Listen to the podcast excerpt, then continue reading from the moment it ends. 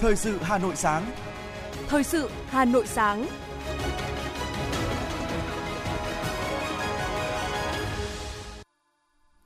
Kính chào quý vị thính giả của Đài Phát thanh và Truyền hình Hà Nội. Bảo Nhật và Hồng Hạnh xin được đồng hành cùng quý vị trong 30 phút của chương trình Thời sự sáng nay, thứ tư ngày 14 tháng 9 năm 2022. Chương trình có những nội dung chính sau đây. Tổng Bí thư Nguyễn Phú Trọng nhấn mạnh truyền thống quan hệ Việt Nam Campuchia là hai nước láng giềng gần gũi, anh em thân thiết, cùng kề vai sát cánh bên nhau tại buổi tiếp Chủ tịch danh dự Đảng Nhân dân Campuchia, Chủ tịch Quốc hội Vương quốc Campuchia Samdech Heng Samrin thăm chính thức Việt Nam. Mặt trận hai nước Việt Lào thúc đẩy hợp tác cùng phát triển. Nhiều địa phương kiên quyết rút giấy phép quán karaoke vi phạm an toàn phòng cháy chữa cháy. Hà Nội phát hiện kho rượu ngâm động vật không rõ nguồn gốc. Hơn 600.000 trường hợp vi phạm giao thông bị xử phạt sau 2 tháng cao điểm.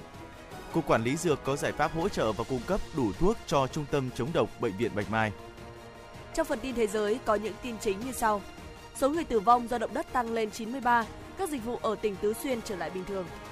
Nhật Bản tiến tới dỡ bỏ giới hạn lượng du khách nhập cảnh. Nga tuyên bố phá hủy kho đạn dược lớn của Ukraine. Sau đây là nội dung chi tiết. Thưa quý vị, chiều qua tại trụ sở Trung ương Đảng, Tổng Bí thư Nguyễn Phú Trọng tiếp Chủ tịch danh dự Đảng Nhân dân Campuchia, Chủ tịch Quốc hội Vương quốc Campuchia Samdech Heng Samrin sang thăm chính thức Việt Nam. Chủ tịch Heng Samrin trân trọng chuyển lời thăm hỏi của Quốc vương Norodom Sihanoukville của Chủ tịch Nhân Đảng Nhân dân Campuchia, Thủ tướng Hun Sen và các nhà lãnh đạo Campuchia đến Tổng Bí thư Nguyễn Phú Trọng – đồng chí Han Samrin bày tỏ vui mừng về mối quan hệ láng giềng tốt đẹp, hữu nghị truyền thống, hợp tác toàn diện bền vững, lâu dài Việt Nam Campuchia ngày càng phát triển tốt đẹp. Chân thành cảm ơn Đảng, Nhà nước, nhân dân Việt Nam đã giúp Campuchia trong sự nghiệp giải phóng dân tộc, thoát khỏi thảm họa diệt chủng Pol Pot. Đồng chí Han Samrin khẳng định Campuchia sẽ cùng với Việt Nam bảo vệ, giữ gìn, vun đắp cho mối quan hệ giữa hai nước ngày càng phát triển lên tầm cao mới, truyền tiếp cho các thế hệ mai sau mối quan hệ tốt đẹp này – đồng chí Hen Samrin thông báo với Tổng Bí thư Nguyễn Phú Trọng về tình hình Campuchia, việc tổ chức thành công cuộc bầu cử Hội đồng xã, phường khóa 5 và CPP đã giành thắng lợi to lớn cũng như kết quả tốt đẹp của cuộc hội đàm với Chủ tịch Quốc hội Vương Đình Huệ. Tổng Bí thư Nguyễn Phú Trọng gửi lời thăm hỏi thân thiết tới Quốc vương Norodom Sihamoni, Chủ tịch CPP, Thủ tướng Hun Sen và các nhà lãnh đạo Campuchia. Tổng Bí thư chúc mừng những thành tựu mà Campuchia đã đạt được, nhất là đã tổ chức thành công cuộc bầu cử Hội đồng xã phường khóa 5. Tổng Bí thư Nguyễn Phú Trọng nhấn mạnh truyền thống quan hệ Việt Nam Campuchia là hai nước láng giềng gần gũi, anh em thân thiết, cùng kề vai sát cánh bên nhau trong chiến đấu trước kia cũng như ngày nay. Tổng Bí thư khẳng định Đảng, Nhà nước và nhân dân Việt Nam luôn ủng hộ công cuộc xây dựng và phát triển đất nước Campuchia. Cảm ơn sự ủng hộ, giúp đỡ quý báu mà Campuchia đã dành cho Việt Nam từ trước đến nay. Tổng Bí thư Nguyễn Phú Trọng nhấn mạnh truyền thống và tầm quan trọng của mối quan hệ giữa ba nước Việt Nam, Lào, Campuchia và mong muốn ba nước cùng nhau giữ gìn, vun đắp cho mối quan hệ giữa ba nước ngày càng phát triển vì sự phồn vinh của mỗi nước, vì hòa bình, ổn định, hợp tác và phát triển ở khu vực và trên thế giới. Cũng trong chiều qua, tại trụ sở chính phủ, Thủ tướng Chính phủ Phạm Minh Chính đã hội kiến với Chủ tịch Quốc hội Vương quốc Campuchia Samdech Heng Samrin đang ở thăm chính thức Việt Nam. Thủ tướng Phạm Minh Chính bày tỏ hài lòng về hợp tác kinh tế song phương đạt được nhiều kết quả đáng khích lệ kim ngạch thương mại hai chiều năm 2021 đạt gần 10 tỷ đô la Mỹ. 7 tháng đầu năm nay đạt hơn 7 tỷ đô la Mỹ, tăng gần 18% so với cùng kỳ năm ngoái. Thủ tướng đề nghị hai bên tăng cường kết nối hai nền kinh tế, tạo động lực mới cho hợp tác về thương mại, đầu tư, năng lượng, du lịch. Đề nghị hai bên tiếp tục thúc đẩy đàm phán giải quyết các đoạn biên giới chưa hoàn thành phân giới cắm mốc để xây dựng đường biên giới hòa bình, hữu nghị, hợp tác và phát triển. Thủ tướng cảm ơn và đề nghị Quốc hội, chính phủ Campuchia tiếp tục quan tâm tạo điều kiện thuận lợi cho người gốc Việt Nam và doanh nghiệp Việt Nam đầu tư kinh doanh tại Campuchia. Cảm ơn các cơ quan chức năng Campuchia đã phối hợp hiệu quả với phía Việt Nam trong việc giải cứu thành công nhiều công dân Việt Nam bị lừa đảo, cưỡng bức lao động tại các cơ sở kinh doanh bất hợp pháp của người nước ngoài tại Campuchia. Đề nghị hai bên hợp tác chặt chẽ và giải quyết dứt điểm vấn đề này. Chủ tịch Quốc hội Campuchia Han Samrin chúc mừng những thành tựu toàn diện mà chính phủ và nhân dân Việt Nam dưới sự lãnh đạo sáng suốt của Đảng Cộng sản Việt Nam đã giành được trong công cuộc đổi mới, phát triển đất nước. Nhất trí hai bên tiếp tục phối hợp, ủng hộ lẫn nhau tại các diễn đàn đa phương. Trong chuyến thăm chính thức Cộng hòa Dân chủ Nhân dân Lào, Đại tướng Phan Văn Giang, Bộ trưởng Bộ Quốc phòng đã có các cuộc hội kiến Tổng bí thư, Chủ tịch nước Lào Thông Lohun Sinsolit và Thủ tướng Phan Khan Vifavan. Tại các cuộc gặp, các nhà lãnh đạo Lào đánh giá cao chuyến thăm của Đại tướng Phan Văn Giang, khẳng định chuyến thăm sẽ góp phần thúc đẩy quan hệ hữu nghị vĩ đại giữa hai đảng, hai nhà nước và nhân dân hai nước Lào Việt Nam. Trân trọng chuyển lời thăm hỏi của Tổng Bí thư Nguyễn Phú Trọng và các đồng chí lãnh đạo cấp cao nước ta tới Tổng Bí thư, Chủ tịch nước Thông Luân và các đồng chí lãnh đạo Lào, Đại tướng Phan Văn Giang khẳng định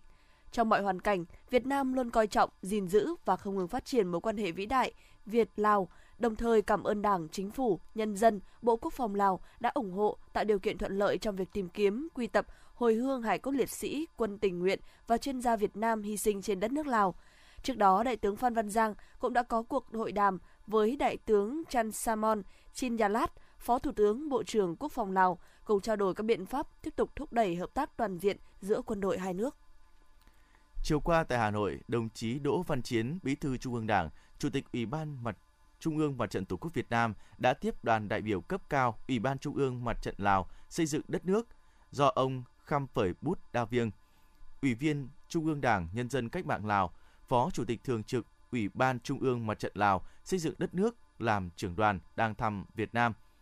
Tại cuộc tiếp, đồng chí Đỗ Văn Chiến khẳng định Đảng, Nhà nước, Mặt trận Tổ quốc và nhân dân Việt Nam luôn coi trọng và dành ưu tiên cao nhất trong việc củng cố và tăng cường mối quan hệ hữu nghị vĩ đại, đoàn kết đặc biệt và hợp tác toàn diện Việt Nam Lào. Chủ tịch Đỗ Văn Chiến bày tỏ mong muốn mặt trận hai nước tiếp tục triển khai hiệu quả bản thỏa thuận hợp tác giai đoạn 2022-2027 cùng phối hợp tổ chức thành công hội nghị quốc tế xây dựng đường biên giới Lào Việt Nam hòa bình, hữu nghị, hợp tác cùng phát triển năm 2022 tại Lào.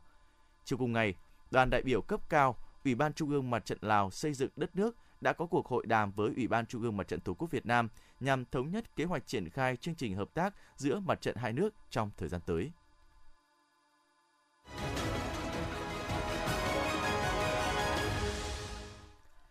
Sau nhiều vụ cháy có hậu quả nghiêm trọng về tính mạng và tài sản, các tỉnh đã chỉ đạo kiên quyết rút giấy phép các cơ sở kinh doanh sản xuất không đủ tiêu chuẩn phòng cháy chữa cháy. Đại tá Nguyễn Minh Khương, Phó Cục trưởng Cục Cảnh sát Phòng cháy chữa cháy và Cứu nạn Cứu hộ Bộ Công an cho biết, Thủ tướng đã có chỉ đạo sẽ xem xét xử lý trách nhiệm người đứng đầu các địa phương nếu để cơ sở kinh doanh karaoke không điều kiện, không đủ điều kiện hoạt động.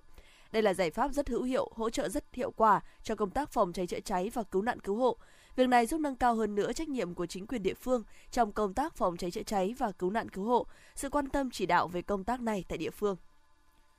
Trước tình hình cháy nổ diễn biến phức tạp thời gian qua, Thành ủy Hà Nội vừa ban hành công văn về việc tăng cường lãnh đạo chỉ đạo công tác phòng cháy chữa cháy, cứu nạn cứu hộ và các hoạt động sản xuất kinh doanh có điều kiện tại thủ đô. Các chủ đầu tư, chủ sở hữu, chủ quản lý, chủ hộ sản xuất kinh doanh phải nghiêm túc khắc phục các tồn tại về phòng cháy chữa cháy và xử lý nghiêm các vi phạm theo quy định hiện hành. Người đứng đầu cấp ủy, chính quyền, đơn vị chịu trách nhiệm trước ban thường vụ thành ủy nếu để xảy ra cháy nổ gây hậu quả nghiêm trọng cho người và tài sản trên địa bàn phạm vi quản lý.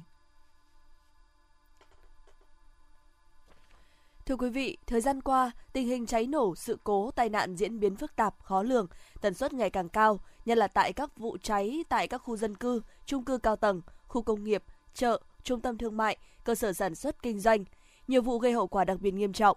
Mới đây nhất là vụ cháy quán karaoke tại quận Cầu Giấy, Hà Nội vào ngày 1 tháng 8, làm 3 chiến sĩ cảnh sát phòng cháy chữa cháy hy sinh. Vụ cháy kho xưởng khiến ba mẹ con tử vong ở Thanh Oai, Hà Nội vào ngày 10 tháng 9 và vụ cháy quán karaoke Kinh Hoàng tại Bình Dương vào ngày 6 tháng 9 làm hơn 32 người tử vong và hàng chục người bị thương nặng. Những vụ việc nghiêm trọng, thương tâm trên là cảnh báo và cho thấy tình hình khẩn cấp, đặt ra yêu cầu nhiệm vụ mới cho công tác phòng ngừa, ứng phó với các sự cố, tai nạn, hỏa hoạn để bảo đảm an toàn tài sản và nhất là tính mạng con người, đặt sức khỏe tính mạng người dân lên trên hết, trước hết. Bên cạnh đó, vấn đề trang bị kỹ năng thoát nạn khi gặp hỏa hoạn cũng cần được đặt ra đối với mỗi người dân. Thực tế có những hành động tưởng như vô hại như vứt mẩu thuốc lá đang cháy, quên tắt bếp ga, sơ ý khi hàn xì, nhưng đôi khi lại gây ra những hậu quả không ngờ tới. Bản năng sinh tồn có thể giúp chúng ta thoát nạn, nhưng không phải ai cũng gặp may mắn. Chính vì thế, việc trang bị những kỹ năng là vô cùng cần thiết để tránh hoảng loạn và có thể vượt qua những tình huống nguy hiểm nhất khi gặp hỏa hoạn. Chuyên gia kỹ năng sống Lê Thanh Lưu cho biết, khi gặp hỏa hoạn, sản phẩm cháy từ quần áo, đồ gỗ, đồ nhựa sẽ tạo ra những khí độc như CO, CO2, aldehyde. Các chất này chủ yếu bay lơ lửng trên tầng cao, nên việc bò sát đất sẽ giúp chúng ta có được không khí sạch và đảm bảo an toàn tính mạng. Với đám cháy là chúng ta phải tìm chăn, tìm rèm những cái đủ lớn và dội nước ướt người mình trước. Sau đấy thì tẩm ướt cái cái chăn hoặc cái đệm đấy đi và chúng ta sẽ chùm kín người và di chuyển ngang đi qua. Tuy nhiên, khi lửa cháy lớn, nhất là ở các chung cư cao tầng, khí độc đã lan xuống thấp sẽ khiến nhiều người có tinh thần hoảng loạn. Theo giảng viên Đỗ Anh Tuấn, Đại học Phòng cháy chữa cháy, lúc này việc lựa chọn lối thoát nạn đúng là yếu tố sống còn. Khi khói khí độc nó bao trùm sẽ dàn đều từ phía trên và thấp dần xuống phía dưới. Cho nên trong trường hợp này bò sát mặt đất, bò sát mặt đất để tận dụng cái lượng oxy ít ỏi còn lại phía dưới. Sau đó men theo bờ tường và hướng ra phía cửa exit. Dù may mắn thoát ra khỏi đám cháy, nhưng nếu người thân vẫn bị kẹt lại trong đống đổ nát sau vụ hỏa hoạn, trong khi lính cứu hỏa vẫn phải hỗ trợ quá nhiều người, lúc này cần phải cứu người bị nạn như thế nào để đảm bảo an toàn? Về câu hỏi này, giảng viên Đỗ Anh Tuấn cho biết. Có một cái khu vực rất là quan trọng chúng ta cần phải đảm bảo cho nạn nhân, đó chính là phần gáy của nạn nhân. Nếu như chúng ta để gáy nạn nhân bị tác động quá lớn, nạn nhân có thể chết ngay lập tức. Đó nên khi đó chúng ta phải nhẹ nhàng đỡ gáy nạn nhân dậy và hai tay chúng ta bắt vào tư thế rất chặt như này để có thể nâng được nạn nhân dậy đỡ nạn nhân ngồi dậy như này khi cái phần cánh tay này của chúng ta đỡ nạn nhân tay còn lại và chân còn lại các bạn có thể làm nhiệm vụ trong quá trình chúng ta đưa nạn nhân ra bên ngoài chúng ta dùng tay và chân của mình để xem có chướng ngại vật nào trên đường đi hay không phòng cháy chữa cháy và cứu nạn cứu hộ là nhiệm vụ rất quan trọng trong bối cảnh hiện nay bởi kinh tế xã hội nước ta đang trong quá trình phát triển công nghiệp hóa đô thị hóa diễn ra mạnh mẽ cơ sở hạ tầng kỹ thuật nhà và công trình cao tầng ngày càng nhiều hoạt động lao động, sản xuất kinh doanh gia tăng, nhu cầu sử dụng năng lượng hóa chất lớn dẫn tới nguy cơ rủi ro tiềm ẩn về cháy nổ, sự cố tai nạn. Trong khi đó, nhận thức, hành vi, thói quen về phòng cháy chữa cháy, cứu nạn cứu hộ của mọi người có những lúc, những nơi còn hạn chế, kỹ năng xử lý ứng phó với tình huống chưa cao, việc thực thi quy định của pháp luật và hoạt động quản lý nhà nước còn nhiều hạn chế bất cập. Dự báo trong thời gian tới, tình hình cháy nổ, sự cố tai nạn sẽ còn diễn biến phức tạp, khó lường, nhất là tại các chung cư, khu đông dân cư, nhà dân vừa để ở, vừa để sản xuất kinh doanh dịch vụ, chợ dân sinh, trung tâm thương mại, nhà cao tầng, khu công nghiệp, cơ sở tập trung đông người. Do đó, bên cạnh sự vào cuộc quyết liệt của các cơ quan chức năng thì ý thức của mỗi cá nhân, doanh nghiệp, hộ gia đình là rất quan trọng để có thể bảo vệ tính mạng, tài sản của bản thân và xã hội sẽ không bao giờ là quá sớm hay quá muộn để trang bị những kỹ năng về phòng cháy chữa cháy.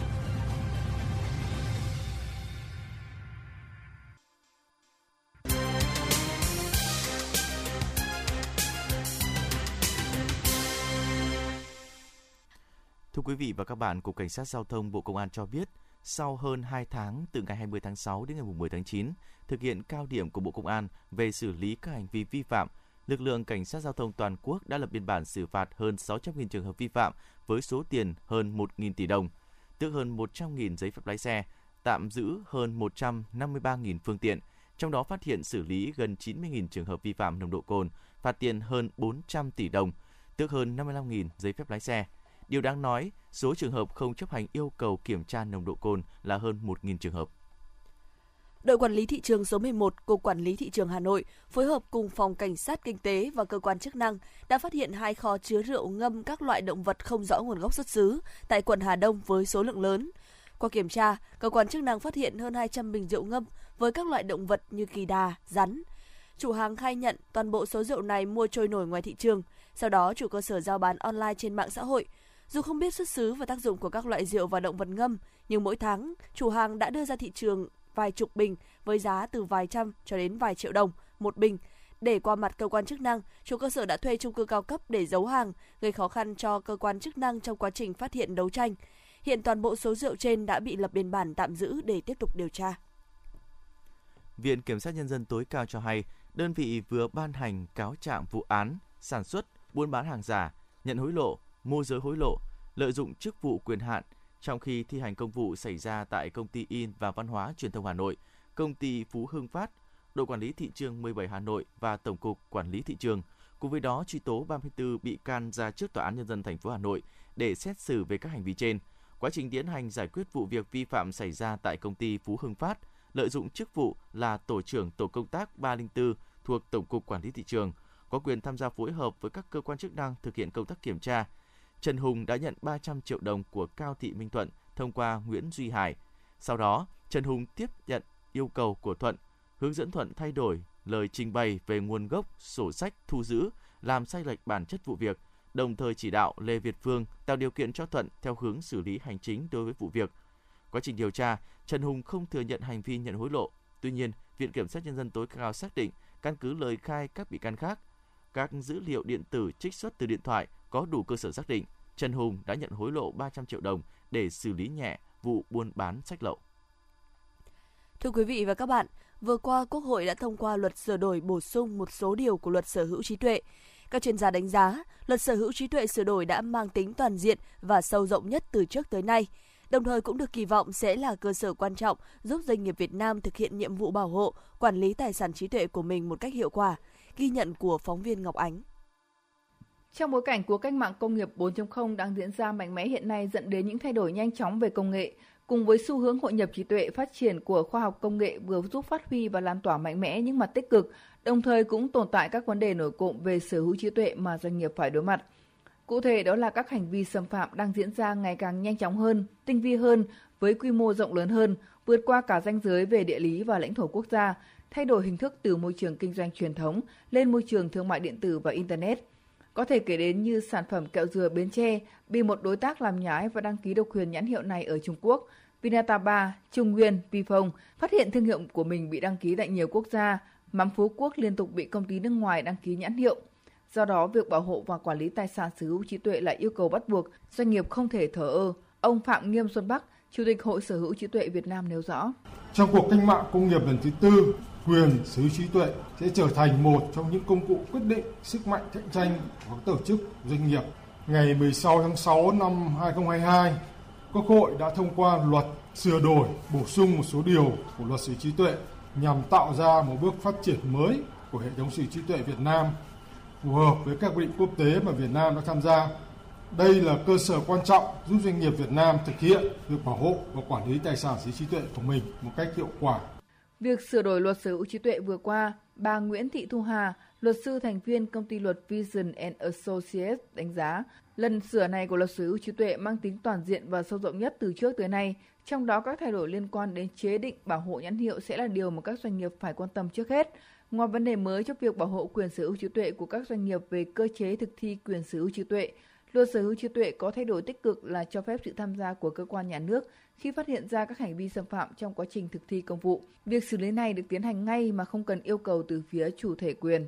Bà Nguyễn Thị Thu Hà cho rằng, ngay từ bây giờ các doanh nghiệp cần chủ động tìm hiểu để vận dụng tốt nhất các quy định những hoạt động từ phía cơ quan nhà nước của Việt Nam trong việc phổ biến pháp luật, tuyên truyền, giáo dục rồi đào tạo liên quan đến sở trí tuệ bởi vì đây là một lĩnh vực pháp luật khá là chuyên ngành. Cái điểm thứ hai liên quan tới chính những doanh nghiệp họ phải chủ động trong việc tìm hiểu các quy định pháp luật về sở trí tuệ, tìm hiểu thông tin rồi có độ tư vấn từ luật sư để có thể vận dụng tốt nhất những quy định đó cho mình, không chờ đợi cung cấp dịch vụ hay là sự giải thích từ phía cơ quan nhà nước. Theo báo cáo chỉ số sở hữu trí tuệ quốc tế năm 2022 của Phòng Thương mại Mỹ, chỉ số đo lường quyền sở hữu trí tuệ của Việt Nam năm 2022 chỉ xếp thứ hạng 42 trên 55 quốc gia được xếp hạng, tức là thuộc 1 phần 3 các quốc gia bị đánh giá thấp, giảm một bậc so với năm 2021.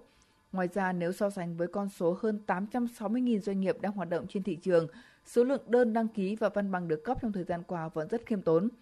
chưa kể đến là chúng ta vẫn liên tục phải chứng kiến những bài học đắt giá về việc doanh nghiệp Việt Nam bị tranh chấp quyền sở hữu trí tuệ, thậm chí bị lợi dụng và chiếm đoạt các thành quả sáng tạo cả ở trong lẫn ngoài nước.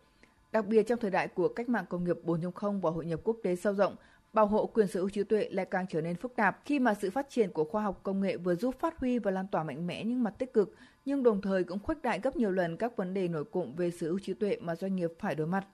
Điển hình là các hành vi xâm phạm đang diễn ra ngày càng nhanh chóng hơn, tinh vị hơn, với quy mô rộng lớn hơn, vượt qua cả ranh giới về địa lý và lãnh thổ quốc gia, thay đổi hình thức từ môi trường kinh doanh truyền thống lên môi trường kinh doanh thương mại điện tử và Internet.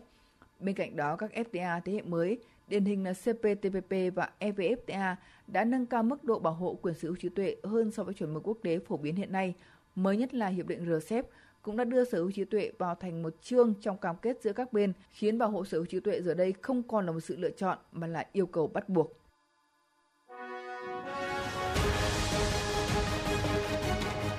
Thời sự Hà Nội, nhanh, chính xác, tương tác cao.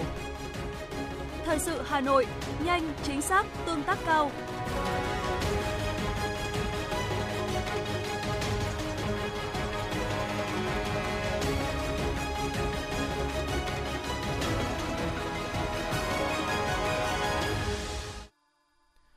Quý vị và các bạn thân mến, trong thông điệp phòng chống dịch COVID-19 mới nhất của Bộ Y tế, thông điệp 5K giảm còn 2K gồm khẩu trang, khử khuẩn.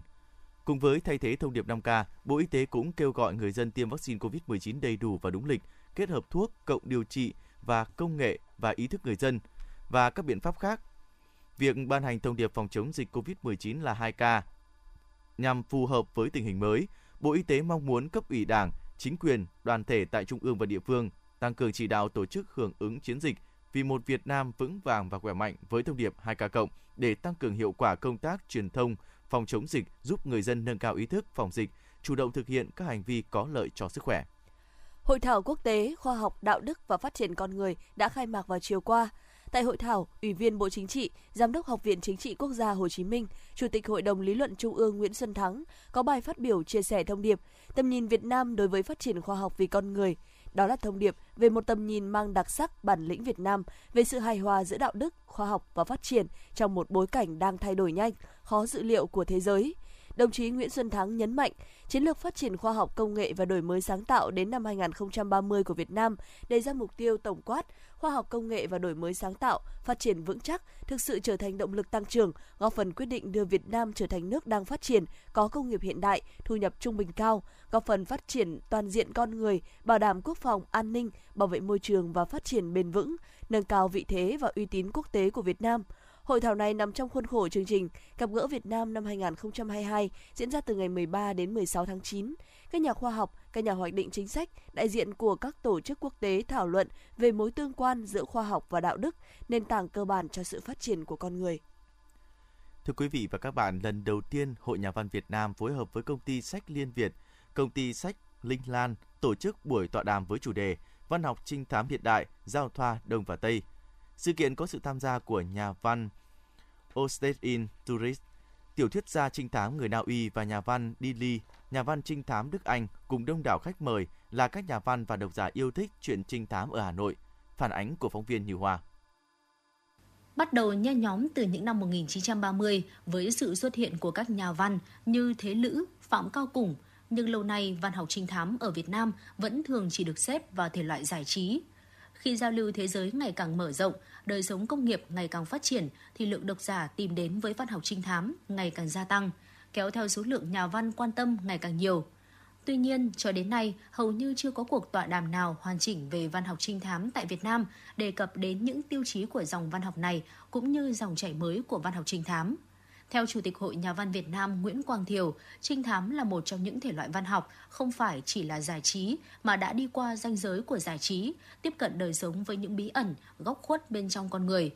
Bởi thế, buổi tọa đàm sẽ gợi mở nhiều hướng đi cho các tác giả văn học trinh thám Việt Nam. Cái tọa đàm về văn học trinh thám của Hội Nhà văn Việt Nam tôi cho là một tọa đàm cần thiết là cuộc hội thảo đầu tiên về văn học trinh thám và cũng bắt đầu mở ra, gợi mở ra cho chúng ta bạn đọc Việt Nam và đặc biệt các nhà văn Việt Nam sáng tác. Suy ngẫm cái điều này và nghiên cứu cái điều này để làm sao tạo ra một lĩnh vực, một đề tài mà cái đề tài này ngay cả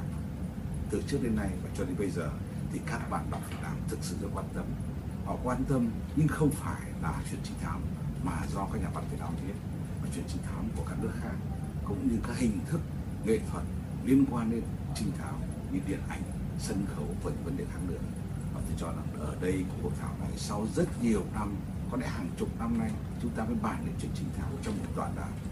và từ đó đặt những nền móng, những khởi đầu, những câu hỏi và gợi mở ra vấn đề của học trình thảo cho các nhà văn Việt Nam, và đặc biệt các nhà văn trẻ một trong những nguyên do khiến dòng văn học trinh thám ở Việt Nam chưa phát triển, có ý kiến nêu rằng hiện ít đơn vị xuất bản đầu tư cho dòng truyện này. Đây là điều cần phải khắc phục trong tương lai nếu muốn thể loại văn học trinh thám Việt Nam phát triển. Bên cạnh đó, việc chuyển thể các tác phẩm văn học trinh thám thành phim cũng là một cách khá hay để dòng văn học này tiếp cận gần hơn với độc giả. Hiện nay đã có một số tác phẩm tiểu thuyết trinh thám của Việt Nam như tiểu thuyết Trại Hoa Đỏ hay câu lạc bộ số 7 của nhà văn Di Ly được chuyển thể thành kịch bản phim.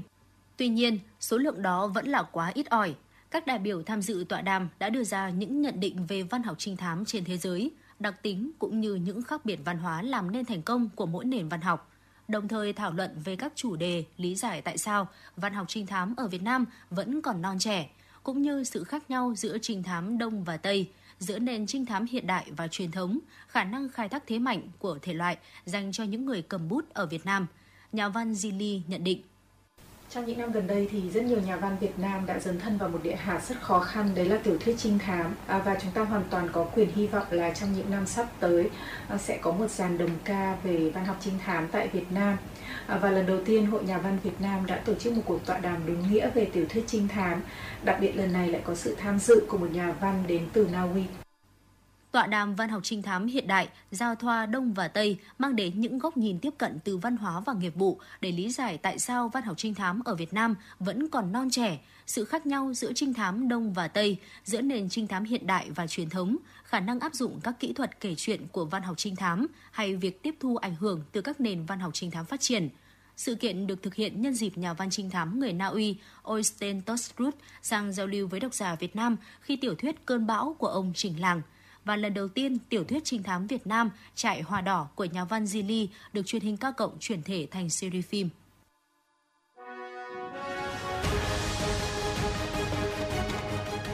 FM 90 cập nhật trên mọi cung đường. FM 90 cập nhật trên mọi cung đường.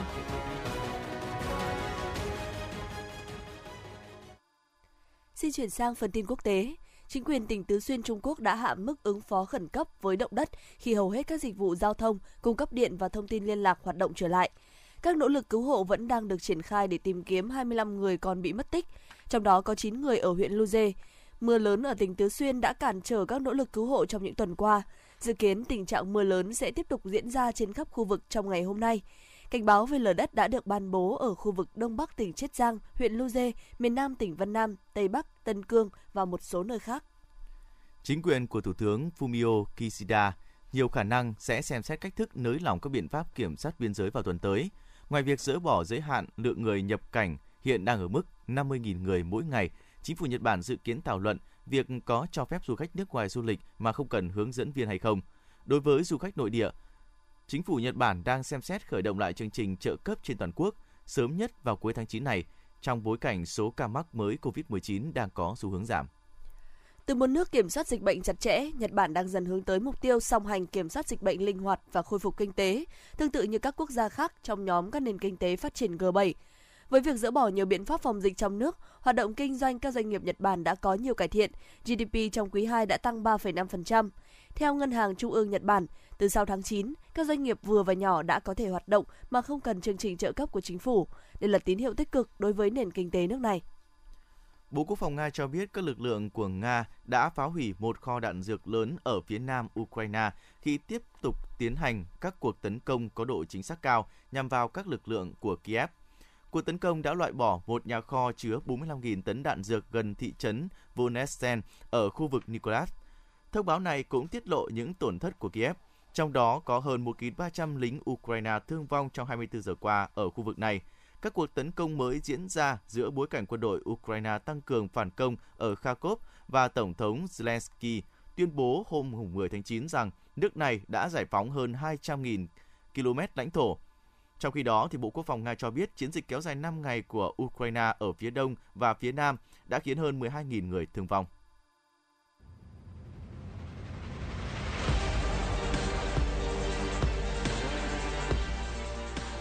Bản tin thể thao.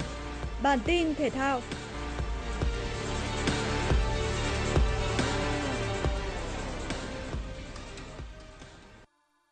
Để chuẩn bị cho AF Cup 2022, huấn luyện viên Park Hang-seo đã đề xuất danh sách tập trung đội tuyển với 31 cầu thủ tham dự giải giao hữu quốc tế do VFF tổ chức. Bên cạnh những gương mặt dày dặn kinh nghiệm đã cùng nhau đồng hành xuyên suốt giải đấu lớn cấp đội tuyển, đặc biệt là tại vòng loại World Cup 2022 khu vực châu Á, còn có sự trở lại của hậu vệ Văn Hậu sau thời gian dài vắng mặt vì chấn thương. Cùng với đó là sự góp mặt của tiền đạo Văn Quyết, cầu thủ được đánh giá cao về chuyên môn nhưng chưa thật sự bén duyên cùng đội tuyển dưới thời huấn luyện viên Park Hang-seo. Tiền vệ Quang Hải đang khoác áo câu lạc bộ Pau bên Pháp cũng sẽ trở về khoác áo đội tuyển trong đợt tập trung này. Ngoài các gương mặt kỳ cựu, cơ hội còn được trao cho những cầu thủ trẻ như Quất Văn Khang, Phan Tuấn Tài hay Nhâm Mạnh Dũng.